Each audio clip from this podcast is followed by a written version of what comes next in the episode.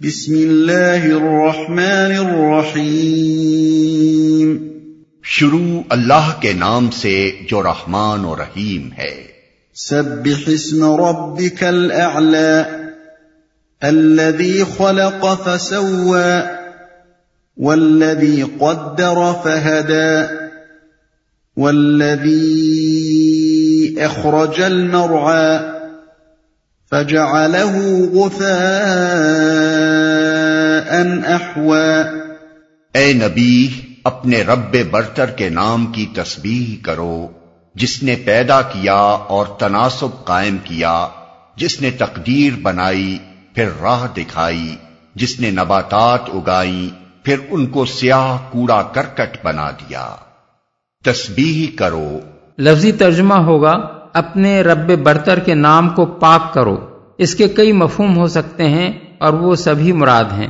Number ایک، اللہ تعالیٰ کو ان ناموں سے یاد کیا جائے جو اس کے لائق ہیں اور ایسے نام اس کی ذات برتر کے لیے استعمال نہ کیے جائیں جو اپنے معنی اور مفہوم کے لحاظ سے اس کے لیے موضوع نہیں ہے یا جن میں اس کے لیے نقص یا گستاخی یا شرک کا کوئی پہلو نکلتا ہے یا جن میں اس کی ذات یا صفات یا فعال کے بارے میں کوئی غلط عقیدہ پایا جاتا ہے۔ اس غرض کے لیے محفوظ ترین صورت یہ ہے کہ اللہ تعالیٰ کے لیے وہی نام استعمال کیے جائیں جو اس نے خود قرآن مجید میں بیان فرمائے ہیں یا جو دوسری زبان میں ان کا صحیح ترجمہ ہو۔ نمبر دو، اللہ کے لیے مخلوقات کے سے نام یا مخلوقات کے لیے اللہ کے ناموں جیسے نام استعمال نہ کیے جائیں۔ اور اگر کچھ صفاتی نام ایسے ہوں جو اللہ تعالیٰ کے لیے خاص نہیں ہے بلکہ بندوں کے لیے بھی ان کا استعمال جائز ہے، مثلا رعوف، رحیم، کریم، سمیع، بصیر وغیرہ، تو ان میں یہ احتیاط ملحوظ رہنی چاہیے کہ بندے کے لیے ان کا استعمال اس طریقے پر نہ ہو جس طرح اللہ کے لیے ہوتا ہے۔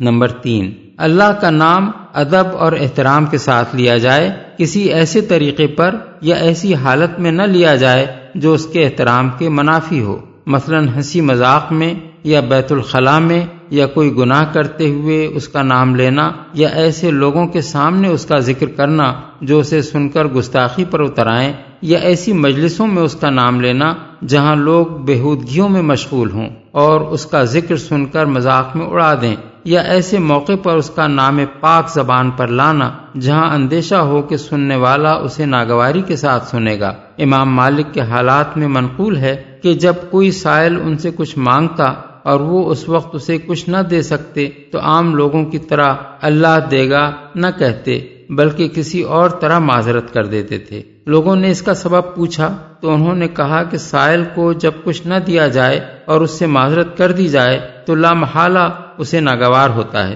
ایسے موقع پر میں اللہ کا نام لینا مناسب نہیں سمجھتا کہ کوئی شخص اسے ناگواری کے ساتھ سنے۔ احادیث میں حضرت اقبا بن عامر جوہنی سے منقول ہے کہ رسول اللہ صلی اللہ علیہ وسلم نے سجدے میں سبحان ربی العلیٰ پڑھنے کا حکم اسی آیت کی بنا پر دیا تھا اور رکوع میں سبحان ربی العظیم پڑھنے کا جو طریقہ حضور نے مقرر فرمایا تھا وہ سورہ واقعہ کی آخری آیت فصب بسم ربک العظیم پر مبنی تھا۔ بحوالہ مسند احمد ابو داود ابن ماجہ ابن حبان حاکم ابن المنصر تناسب قائم کیا۔ یعنی زمین سے آسمانوں تک کائنات کی ہر چیز کو پیدا کیا اور جو چیز بھی پیدا کی اسے بالکل راست اور درست بنایا۔ اس کا توازن اور تناسب ٹھیک ٹھیک قائم کیا، اس کو ایسی صورت پر پیدا کیا کہ اس جیسی چیز کے لیے اس سے بہتر صورت کا تصور نہیں کیا جا سکتا۔ یہی بات ہے جو سورہ سجدہ میں یوں بیان فرمائی گئی ہے کہ الزی احسن کل شے ان خلق آیت سات یعنی جس نے ہر چیز جو بنائی خوب ہی بنائی۔ اس طرح دنیا کی تمام اشیاء کا موضوع اور متناسب پیدا ہونا خود اس عمر کی سری علامت ہے کہ کوئی سان حکیم ان سب کا خالق ہے۔ کسی اتفاقی حادثے سے یا بہت سے خالقوں کے عمل سے کائنات کے ان بے شمار اجزاء کی تخلیق میں یہ سلیقہ اور مجموعی طور پر ان سب اجزاء کے اجتماع سے کائنات میں یہ حسن و جمال پیدا نہ ہو سکتا تھا۔ تقدیر بنائی۔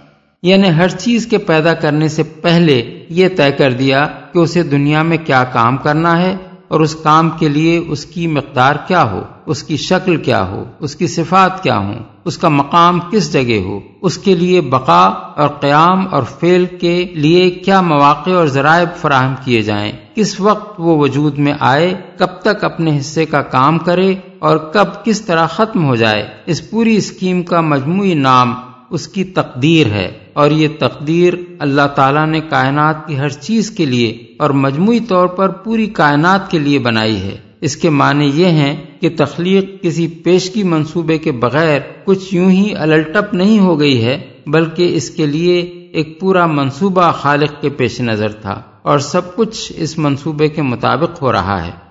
راہ دکھائی۔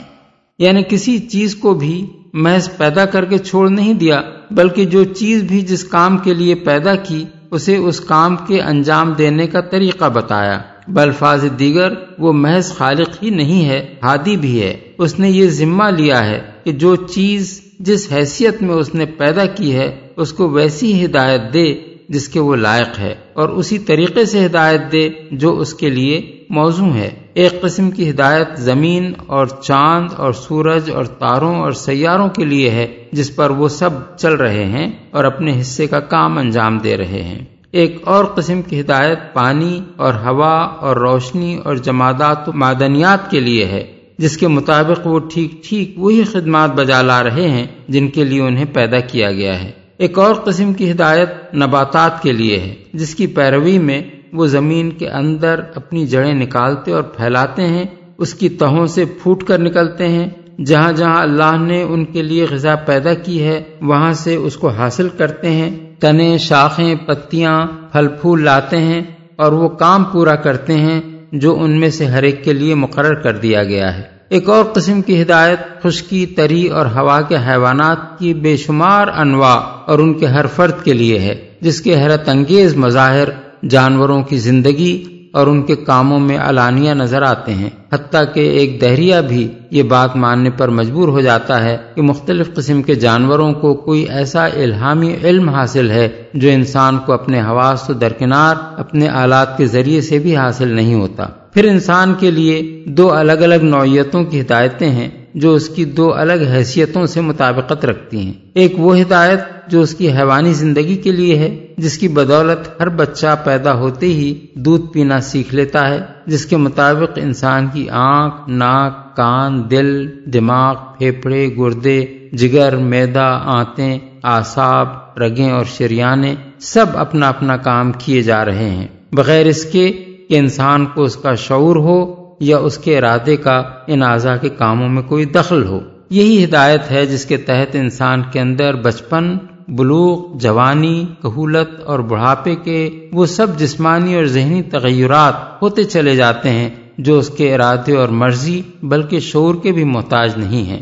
دوسری ہدایت انسان کی عقلی اور شعوری زندگی کے لیے ہے، جس کی نوعیت غیر شعوری زندگی کی ہدایت سے قطن مختلف ہے، کیونکہ اس شعبہ حیات میں انسان کی طرف ایک قسم کا اختیار منتقل کیا گیا ہے، جس کے لیے ہدایت کا وہ طریقہ موضوع نہیں ہے جو بے اختیارانہ زندگی کے لیے موضوع ہے۔ انسان اس آخری قسم کی ہدایت سے منہ مو موڑنے کے لیے خواہ کتنی ہی حجت بازیاں کرے۔ لیکن یہ بات ماننے کے لائق نہیں ہے کہ جس خالق نے اس ساری کائنات میں ہر چیز کے لیے اس کی ساخت اور حیثیت کے مطابق ہدایت کا انتظام کیا ہے، اس نے انسان کے لیے یہ تقدیر تو بنا دی ہوگی کہ وہ اس کی دنیا میں اپنے اختیار سے تصرفات کرے، مگر اس کو یہ بتانے کا کوئی انتظام نہ کیا ہوگا کہ اس اختیار کے استعمال کی صحیح صورت کیا ہے اور غلط صورت کیا۔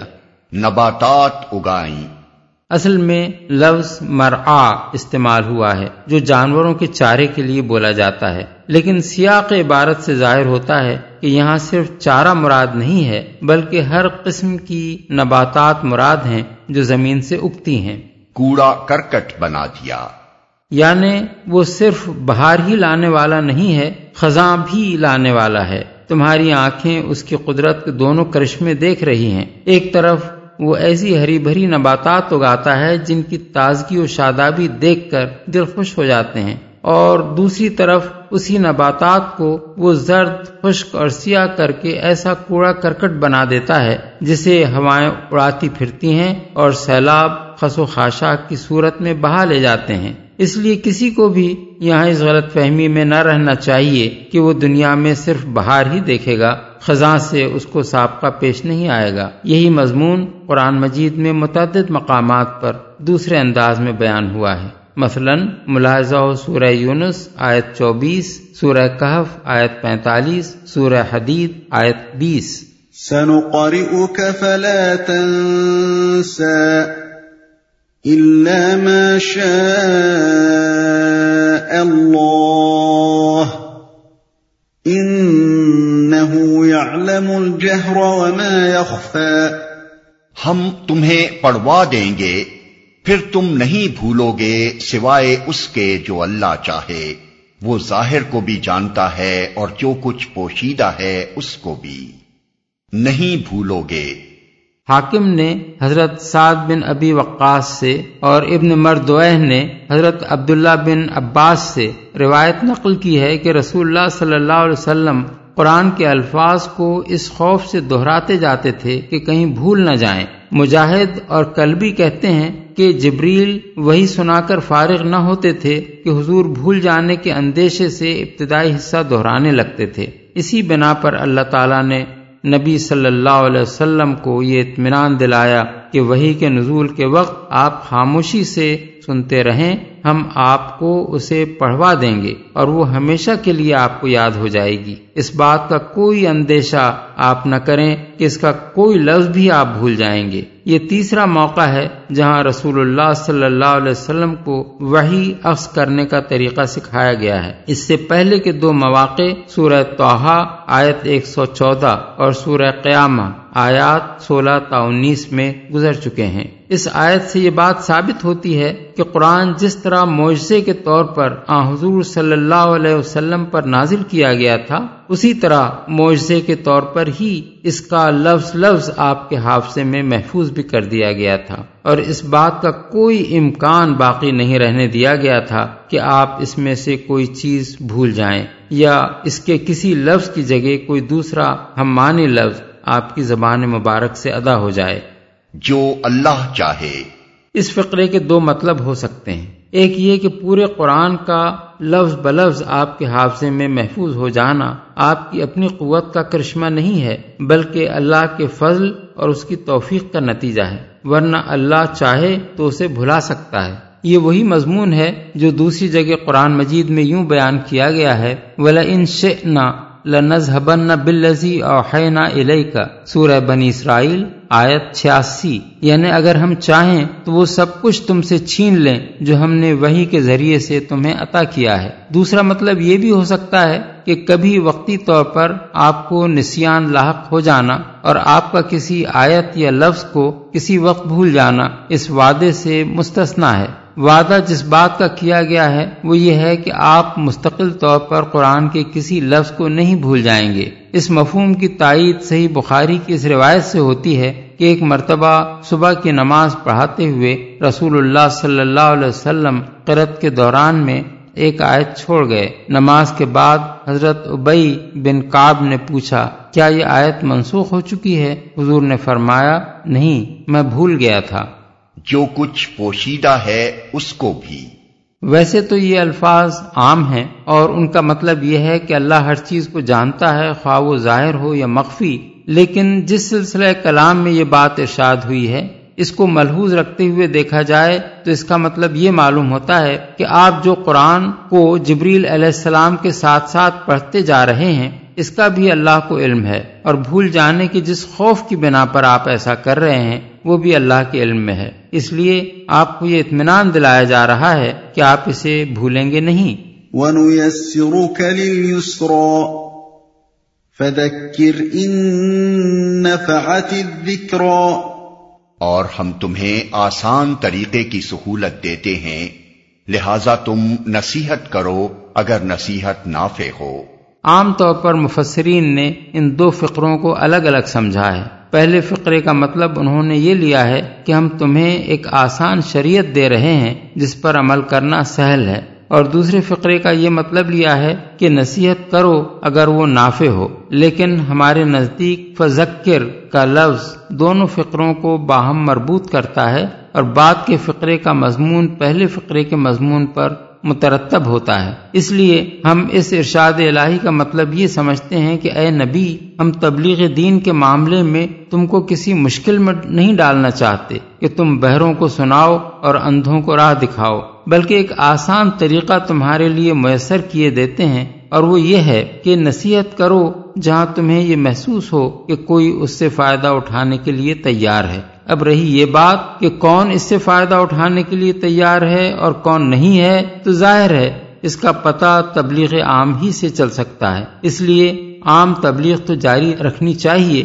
مگر اس سے تمہارا مقصود یہ ہونا چاہیے کہ اللہ کے بندوں میں سے ان لوگوں کو تلاش کرو جو اس سے فائدہ اٹھا کر راہ راست اختیار کر لیں۔ یہی لوگ تمہاری نگاہ التفاط کے مستحق ہیں اور انہی کی تعلیم و تربیت پر تمہیں توجہ صرف کرنا چاہیے۔ ان کو چھوڑ کر ایسے لوگوں کے پیچھے پڑھنے کی تمہیں کوئی ضرورت نہیں ہے، جن کے متعلق تجربے سے تمہیں معلوم ہو جائے کہ وہ کوئی نصیحت قبول نہیں کرنا چاہتے۔ یہ قریب قریب وہی مضمون ہے جو سورہ عباسہ میں دوسرے طریقے سے یوں بیان فرمایا گیا ہے کہ جو شخص بے پرواہی برتتا ہے، اس کی طرف تو تم توجہ کرتے ہو۔ حالانکہ اگر وہ نہ سدھرے تو تم پر اس کی کیا ذمہ داری ہے؟ اور جو خود تمہارے پاس دوڑا آتا ہے اور وہ ڈر رہا ہوتا ہے، اس سے تم بے رخی برتتے ہو۔ ہرگز نہیں، یہ تو ایک نصیحت ہے، جس کا جی چاہے اسے قبول کرے۔ آیات پانچ تا بارہ۔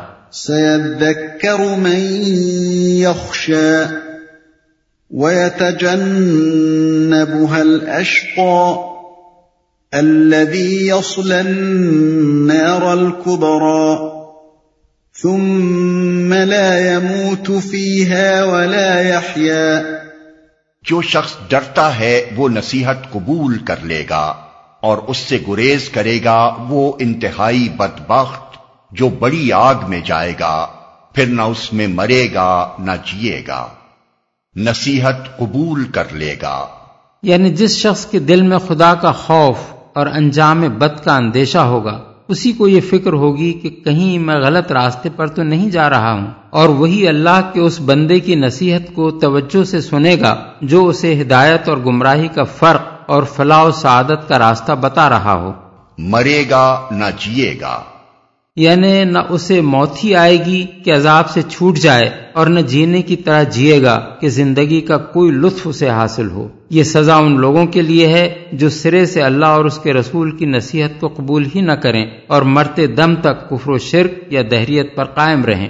رہے وہ لوگ جو دل میں ایمان رکھتے ہوں، مگر اپنے برے اعمال کی بنا پر جہنم میں ڈالے جائیں، تو ان کے متعلق احادیث میں آیا ہے کہ جب وہ اپنی سزا بھگت لیں گے تو اللہ تعالیٰ انہیں موت دے دے گا۔ پھر ان کے حق میں شفاعت قبول کی جائے گی اور ان کی جلی ہوئی لاشیں جنت کی نہروں پر لا کر ڈالی جائیں گی اور اہل جنت سے کہا جائے گا کہ ان پر پانی ڈالو اور اس پانی سے وہ اس طرح جی اٹھیں گے جیسے نباتات پانی پڑنے سے اگاتی ہیں۔ یہ مضمون رسول اللہ صلی اللہ علیہ وسلم سے مسلم میں حضرت ابو سعید قدری اور بازار میں حضرت ابو حریرا کے حوالے سے منقول ہوا ہے۔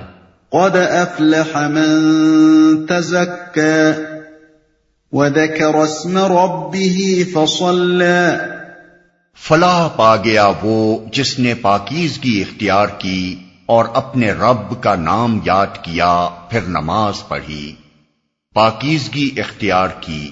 پاکیزگی سے مراد ہے کفر و شرک چھوڑ کر ایمان لانا برے اخلاق کو چھوڑ کر اچھے اخلاق اختیار کرنا اور برے اعمال کو چھوڑ کر نیک اعمال کرنا۔ فلاح سے مراد دنیاوی خوشحالی نہیں ہے بلکہ حقیقی کامیابی ہے۔ خواہ دنیا کی خوشحالی اس کے ساتھ میسر ہو یا نہ ہو۔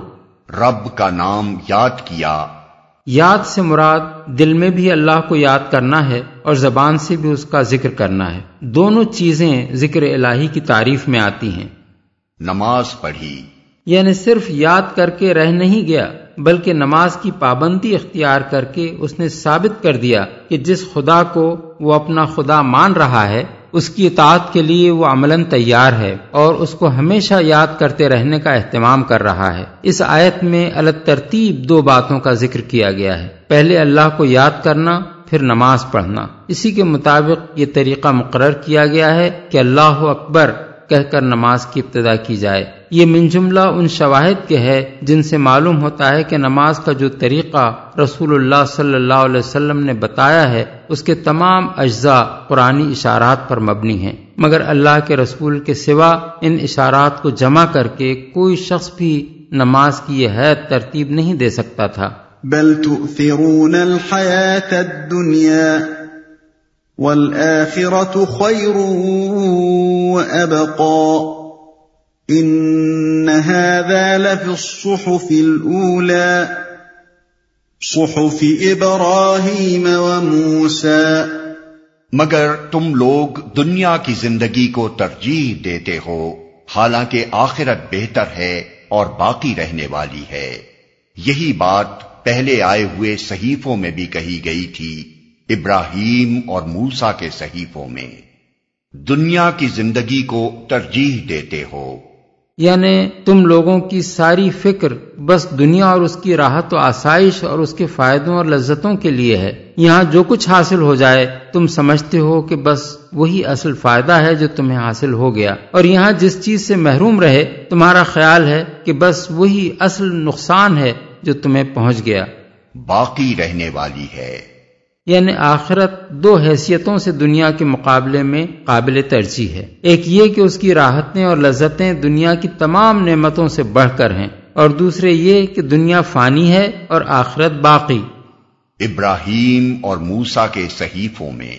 یہ دوسرا مقام ہے جہاں قرآن میں حضرت ابراہیم اور حضرت موسا کے صحیفوں کی تعلیم کا حوالہ دیا گیا ہے۔ اس سے پہلے سورہ نجم رکو تین میں ایک حوالہ گزر چکا ہے۔